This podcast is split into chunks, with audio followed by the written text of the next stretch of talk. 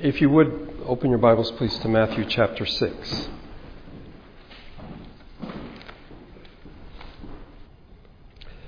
We have been looking the past few Sundays at what the passage that contains what we know as the Lord's Prayer, in which Jesus teaches us how to pray. But I think equally important, he teaches us to whom it is that we are praying.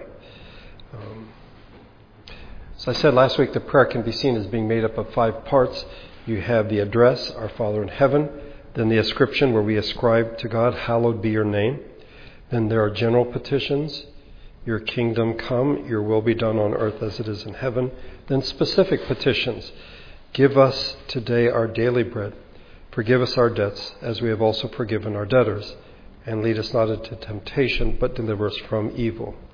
And then the doxology, for yours is the kingdom and the power and the glory forever. Amen. We spend more time uh, on the address than we will on the rest, because this is the critical issue. As I've argued, everybody prays, but not everyone prays to God. When we pray to our Father in heaven, we are doing three things. First of all, we are claiming that God is our Father, not by right, not by nature, but because He adopted us and He has been gracious. At the same time, we also remember the distance between us. He is our Father in heaven. He is transcendent. He isn't our buddy. You know, He isn't our pal. He is our Father in heaven. And then thirdly, we acknowledge that Jesus is God the Son, because you can't have God the Father if you do not have God the Son. Then we look at the ascription, Hallowed be your name. Uh, hallowed means to make holy or to honor as holy. And when we say, Hallowed be your name, it is an acknowledgement of God's character. It is, in fact, ascribing to God the, the honor and holiness that is due him. But you could also make the case that rather than making this ascription, we should put it in with the general petitions, that this is a petition as well. The reality is God's name is holy. Okay? Even when people mistreat his name and treat it with less than respect, it is still holy. Even when we do not pray, Hallowed be your name, it is still holy. I've mentioned this, I think, two weeks ago, that I see this as the positive stating of the third commandment. The third commandment is, You shall not misuse or take the name of the Lord your God in vain. Here, it is to hallow God's name we are to live this truth out in our life. We aren't simply not to take His name in vain. That's the negative. The positive is that we are to hallow or honor His name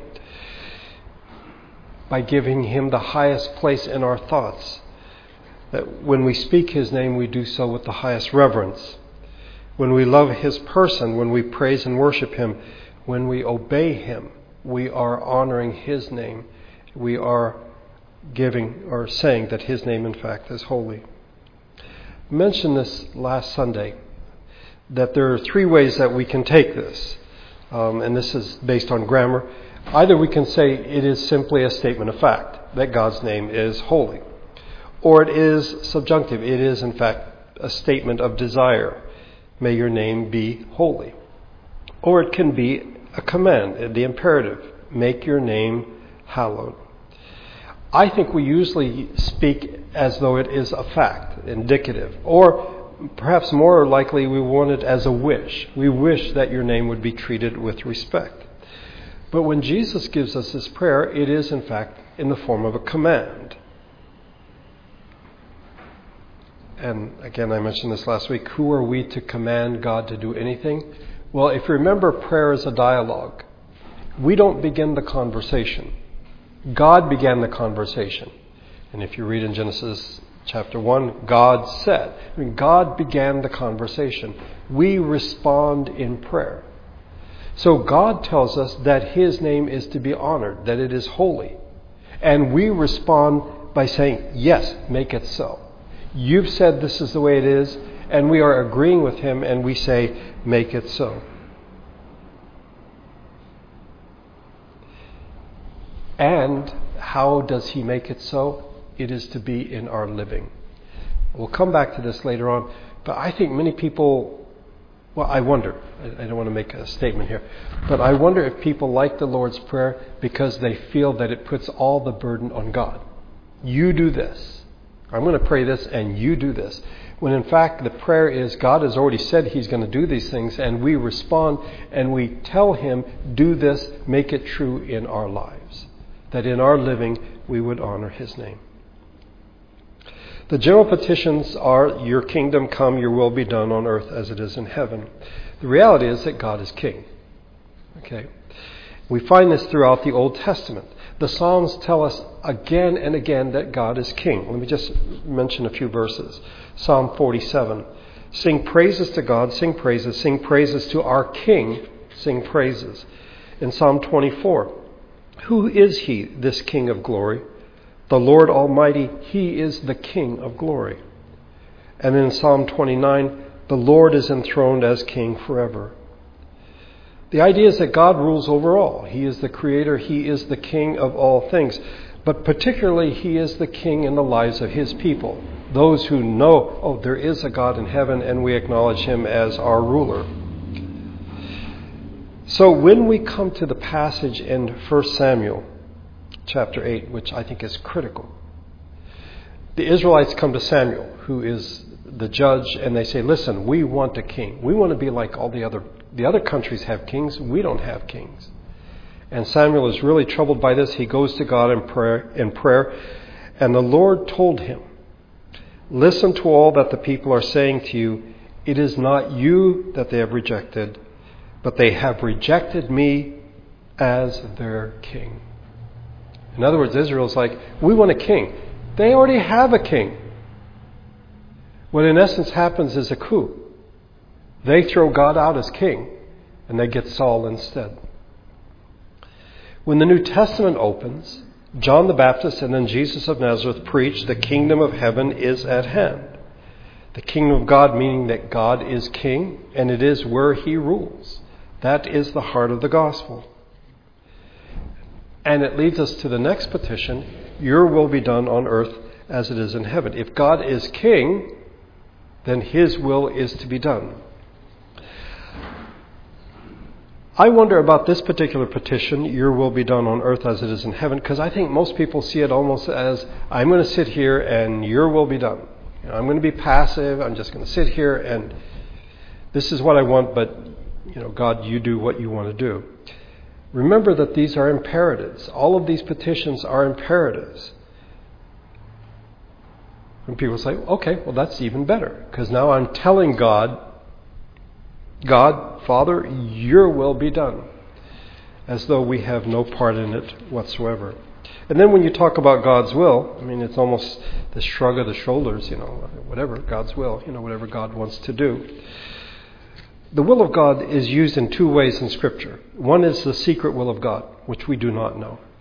The other is the revealed will of God, which we do know, in which God tells us how we are to live. Um, 1 Thessalonians 4 3, it is God's will that you should be sanctified. That's not secret, that's not hidden. That is the will of God. And what this means is if we pray, Hallowed be your name, your kingdom come, your will be done on earth as it is in heaven, we are committing ourselves to be a part of that. We want God's name to be honored in our lives. We want Him to be our King, and we are His subjects and we want His will to be done. We want to obey Him in our lives. We show reverence for God's person and His name. We submit to His authority, and we obey His will. One author has noted, you know, three things here that it matches the triad that we find in Paul of faith, hope, and love. We pray for faith when we pray that His name would be hallowed. We pray for hope when we pray, Your kingdom come. And we pray for love when we pray, Your will be done. Now we come to the next part of the prayer. Here, these are the general or the specific petitions. Immediately, Uh, this is so familiar to us, you may not have seen it, but immediately we notice that there's a difference. In the first section, all the pronouns are second person. Your kingdom come, your will be done, hallowed be your name. In the second part, it's all first person. Give us this day our daily bread. Forgive us our debts. Lead us not into temptation. Deliver us from evil. Here we deal with personal needs. And I would argue that it is great that we pray the first part of the prayer, but we are also to pray the second part. I actually don't think that's a problem. I think most people pray the second part a lot more than they do the first part. But they are both to be parts of our prayers. The specific petitions can be put into three categories. The first is physical needs. Give us today our daily bread. Again, it's so familiar to us, but we need to be reminded that we are physical beings. We have bodies. This is the way that God made us. And we need to eat to be sustained. I mention this because some of the early church fathers they thought that this was this wasn't right that we should pray about something as as common as mundane as bread, particularly after your kingdom, your will, and then our bread. I mean, it's like we've fallen off a cliff and we've fallen into a chasm. And so some of the early church fathers would say, well, this is actually talking about the Lord's uh, Supper, or it's talking about, but it can't be talking about something so mundane. They were wrong. We are human beings, we have bodies. This is the way God made us. And it's been this way since God created Adam and Eve. And He put them in a garden where he, there were trees that were good for food. Even before Adam and Eve sinned, they ate. Okay? They had to eat. It's part of what it means to be human. Uh, we shouldn't sort of look down our noses on it. The physical part is very much a part of redemption, beginning with Noah and his family being uh, sustained through the flood, the blessings that are promised to Abraham. And then you have the Exodus, where Israel is brought out of slavery. Physically, out of physical slavery, they are brought out, and then God makes a covenant with him. And it is interesting that in this covenant we find, among other things, these words Man does not live on bread alone, but on every word that comes from the mouth of God. He's like, wait a minute, Damon, I thought you said bread was important. It is. But I think what is being said is that our daily bread is not, we cannot say, that belongs to me. That is I'm owed my daily bread. But it is, in fact, a gift of grace. It's been the universal practice of God's people through the centuries that before they eat, before they have a meal, they pray. And in many places, that prayer is referred to as grace. As in, do you want to say grace before the meal? Again, it's so common we've forgotten. When we say that, we're acknowledging that food is a gift from God, a gift of grace from the Creator. Our daily bread is a reminder that we are completely dependent upon God. Apart from Him, we would not be able to continue.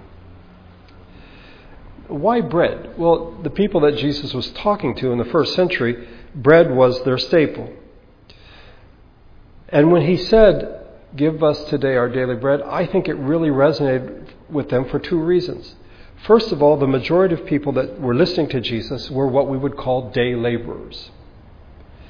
Um, they would work, and at the end of the day, they would get money. And usually, what they would earn would be enough for one day's food. So they didn't have savings account uh, they didn't have disability insurance or Social Security. Whatever they got that day, that's what fed them. They were day laborers. And so the idea of daily bread, yeah, they got that. They understood exactly what Jesus was saying. But there's another reason why I think it resonated, and that's because of what happened to Israel in the wilderness. Do you remember? God brought them out, a great exodus, a great deliverance, and then they didn't have any food. So they grumbled to Moses. Moses prays to God. Then the Lord said to Moses, I will rain down bread from heaven for you. The people are to go out each day and gather enough for that day. The Israelites were to collect enough bread for that day. It was literally their daily bread, manna. That's what God provided for them. If they collected too much, it rotted. But on the sixth day, they were to collect enough for the sixth, and then the Sabbath day, the next day, and it didn't rot. And then the next, the first day of the week, they would collect again. When the Israelites saw it, they said to each other, What is it? For they did not know what it was. Moses said to him, It is the bread that the Lord your God has given you to eat. It is, if you wish, your daily bread. So the words of Jesus made sense to the people listening to him in the first century. But what about us? We who think in terms of pension plans, or annuities, savings, credit cards. Well, think a moment. Bread or food costs money. Money requires work. Work requires good governance. Can't have chaos.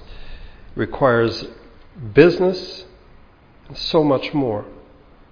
So, if we pray to God for our daily bread. We should. But when we pray to God for our daily bread, we are at the same time asking Him with regard to money, jobs, government, business, labor, weather, transportation systems, peace in society, and health. One writer said that this is the social political or social economic petition in the Lord's Prayer that God would provide us a peaceful nation and good health and the ability to get to work that we might be able to earn our daily bread. Everything that is necessary for just production, just distribution, just purchase, and consumption of our daily bread. But I think there's another issue that comes into play. We are not farmers. Uh, for the most part, we're not agrarian as a people. We, we do industry or now technology. And so we don't think in terms of daily bread because most of us, when we get paid, we don't get paid every day. We either get paid weekly, bi weekly, or monthly, not daily. And then when it comes to buying groceries, buying your food, um, you could go to the grocery store every day, but I think most people don't do that. They go once a week. Um, and then when you pay your bills, if you have a mortgage, if you have car payment, other bills, you don't usually pay them every day, you pay them monthly. As a result, I think our perception of time has been altered. So, should we change, if we were going to update the Lord's Prayer, should we change this instead of give us today our daily bread to give us what we need? Would that be a better way to pray? No. We don't change the prayer, we change the way that we think.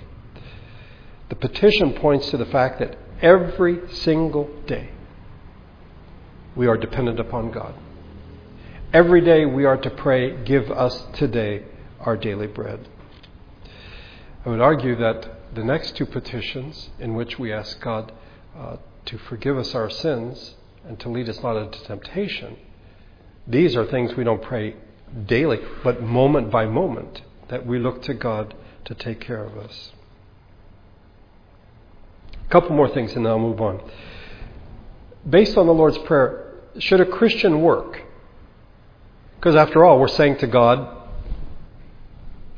in the form of a command, give us today our daily bread. Yes, we are to work because we are made in the image of God who is always at work. As human beings, we have a calling, and the calling is, in fact, that we are to work. You will remember with the Israelites, with the manna, they had to go out and work and collect the bread, the manna. They didn't just sort of lay on the ground with their mouths open and the bread would fall into their mouths. They actually had to go out and work. It was a gift from God, no question about it. All that we have is a gift from God our life, our breath, our jobs, our skills, our health, our strength. But we are to work. And when we get our paycheck, do we say, Look at what I earn? Or I earned? Or do we say, Thank you for giving me my daily bread? Another question is Should we share what we have with others? You will notice that the pronouns in this petition are plural. Give us today our daily bread. I think that in enabling us, in God giving us our daily bread, He enables us to share it with others. It isn't something that we are to keep to ourselves. Just one more thing, back to the physical. You know, here we are physically in this building, and we have been singing, we've been listening as people have read from Scripture, and we have eaten and we have had something to drink. The physical is and very, very much a part of what it means to be human. And so we should pray, Give us today our daily bread. The second specific petition is the forgiveness of sins. Forgive us our debts as we have also forgiven our debtors. One writer has put it this way The lack of specific reference to the grounds of forgiveness has allowed this petition, along with the rest of the prayer, to be used in secularized contexts to signify some groundless forgiveness of sins open to all. In other words, it's sort of an ollie ollie income free. That's like, yeah, I'll just forgive everything. Forgive everyone every sin they've ever committed. The background to the old the background to this prayer from the Old Testament is an emphasis on sacrifices. And the foreground in the New Testament is the sacrifice of Jesus Christ. For sins to be forgiven, somebody's got to pay. Okay? I think we very glibly oftentimes say, Forgive us our sins, and we forget that, yes, in fact, God can forgive our sins, but it costs something. It is not free. The forgiveness of sins, the paying of the debt, requires payment. Um, in Luke's version of the Lord's Prayer, which I'm convinced was given on another occasion, Jesus says, Forgive us our sins. And here we have, Forgive us our debts. Why the difference? What is the difference? Well, this is just a supposition on my part, but Matthew was more familiar with Aramaic. And in Aramaic, the word for sins was the word debts. Luke, on the other hand, was more familiar with Greek, what the New Testament was written in. Aramaic is what Jesus spoke when he taught, Greek is what the New Testament was written in. And so he used the word sin there, knowing that debt in Aramaic meant sin uh, in Greek. Jesus is speaking of the forgiveness of sins. We have a debt. Whenever we commit a sin, it puts us in the red. It puts us in the hole. We owe God obedience, and we did not give it. We were supposed to honor His name, we did not. Okay? We were supposed to obey Him, and we did not. As a result, we are in debt to Him. What is needed is for the debt to be forgiven. And you just don't get a pen and mark it out. Somebody's got to pay what you owe. And this is what Jesus did on the cross. I think if we could all, at this moment, from now on, never sin again, we still could not pay what in fact we owe for our sins in the past. But forgiveness is available to us. We read it today in the promise of forgiveness from Psalm 103. The Lord is compassionate and gracious, slow to anger, abounding in love. He will not always accuse, nor will he harbor his anger forever. He does not treat us as our sins deserve, or repay us according to our iniquities. For as high as the heavens are above the earth, so great is his love for those who fear him.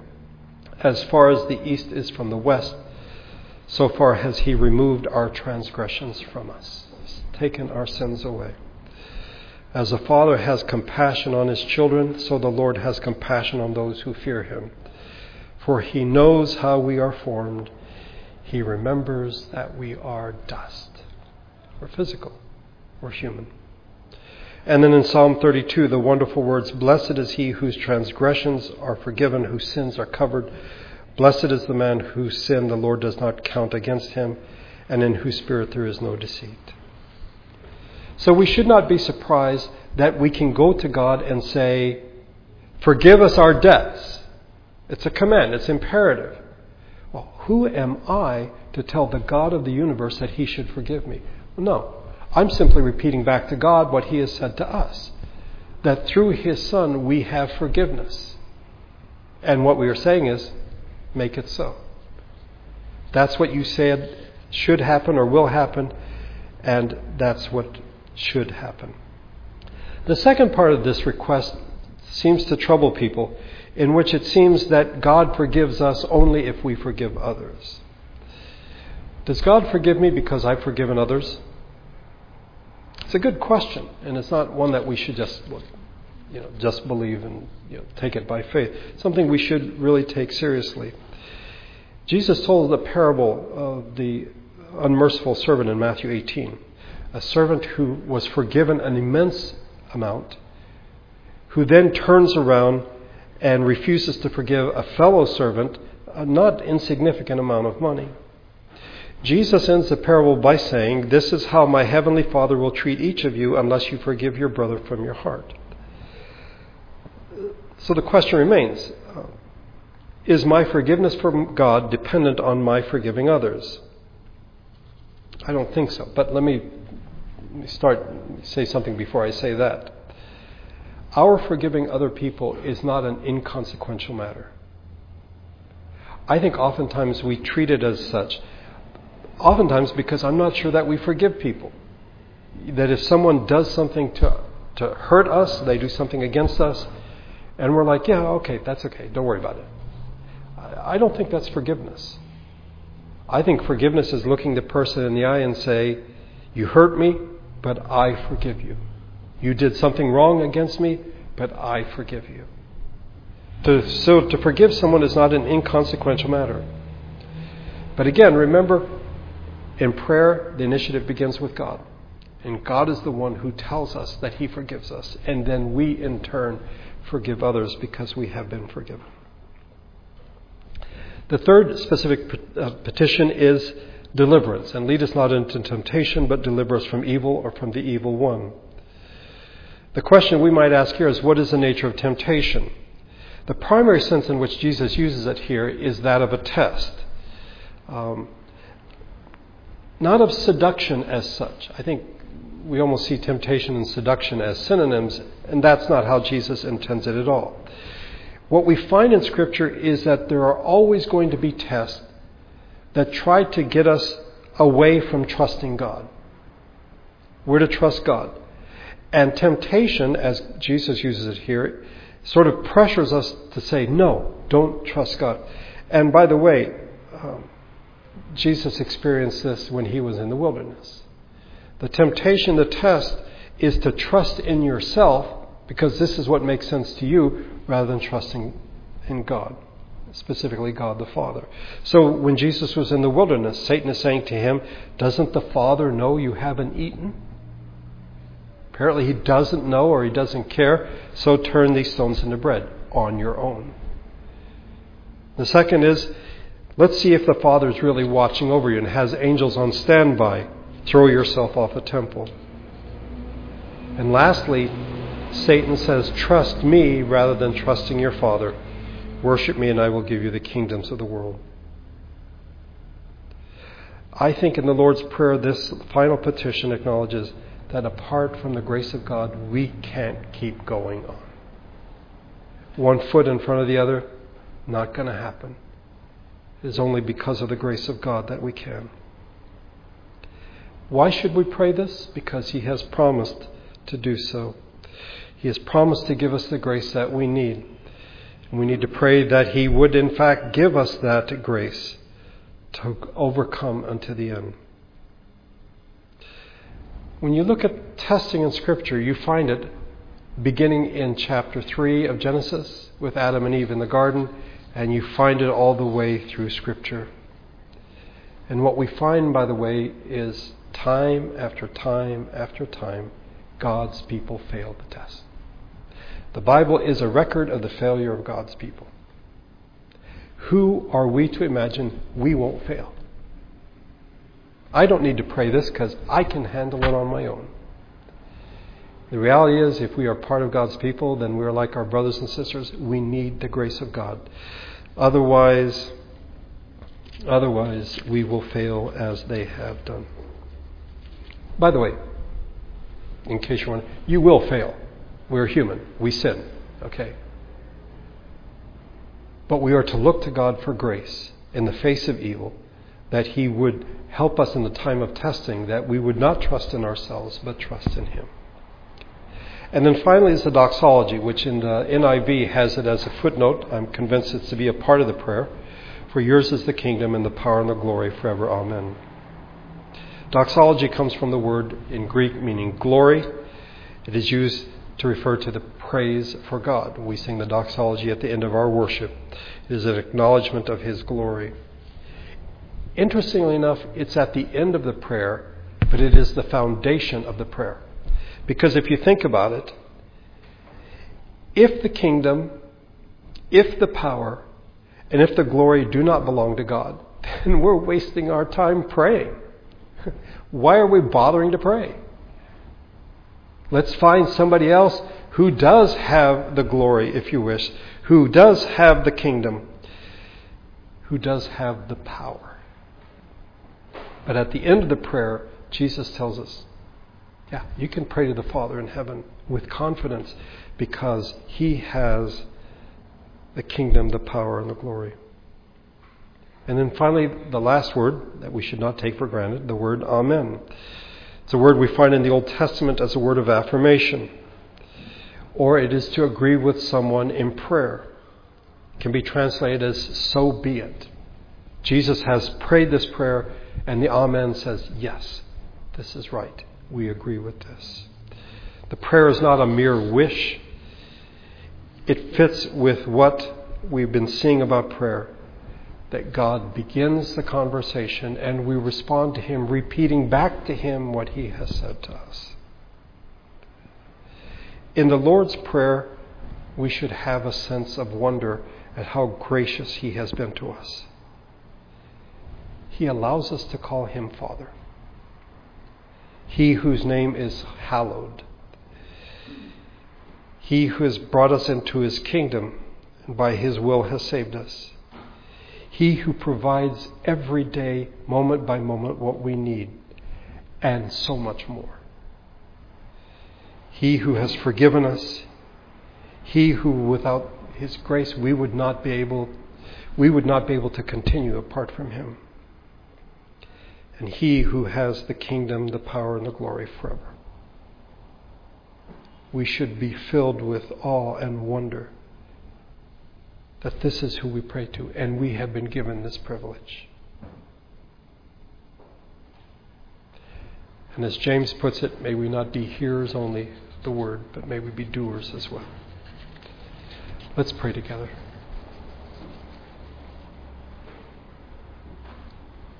Our Father, it is amazing that you hear us.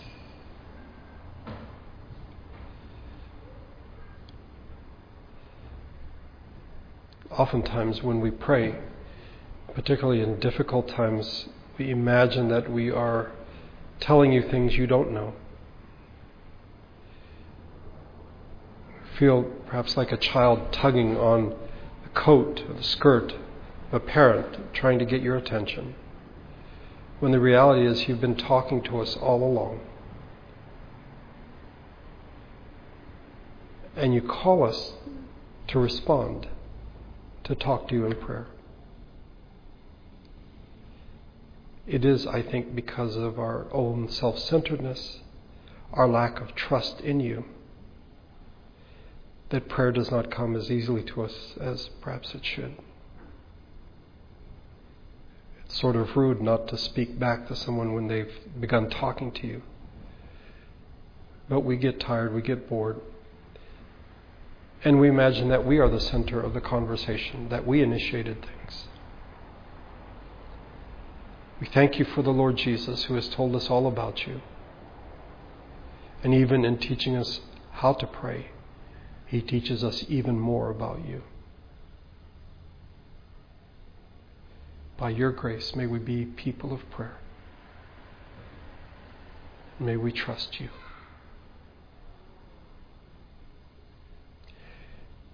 We pray for Dave and his family this time of loss, that you would comfort them. May they have a sense of your presence with them.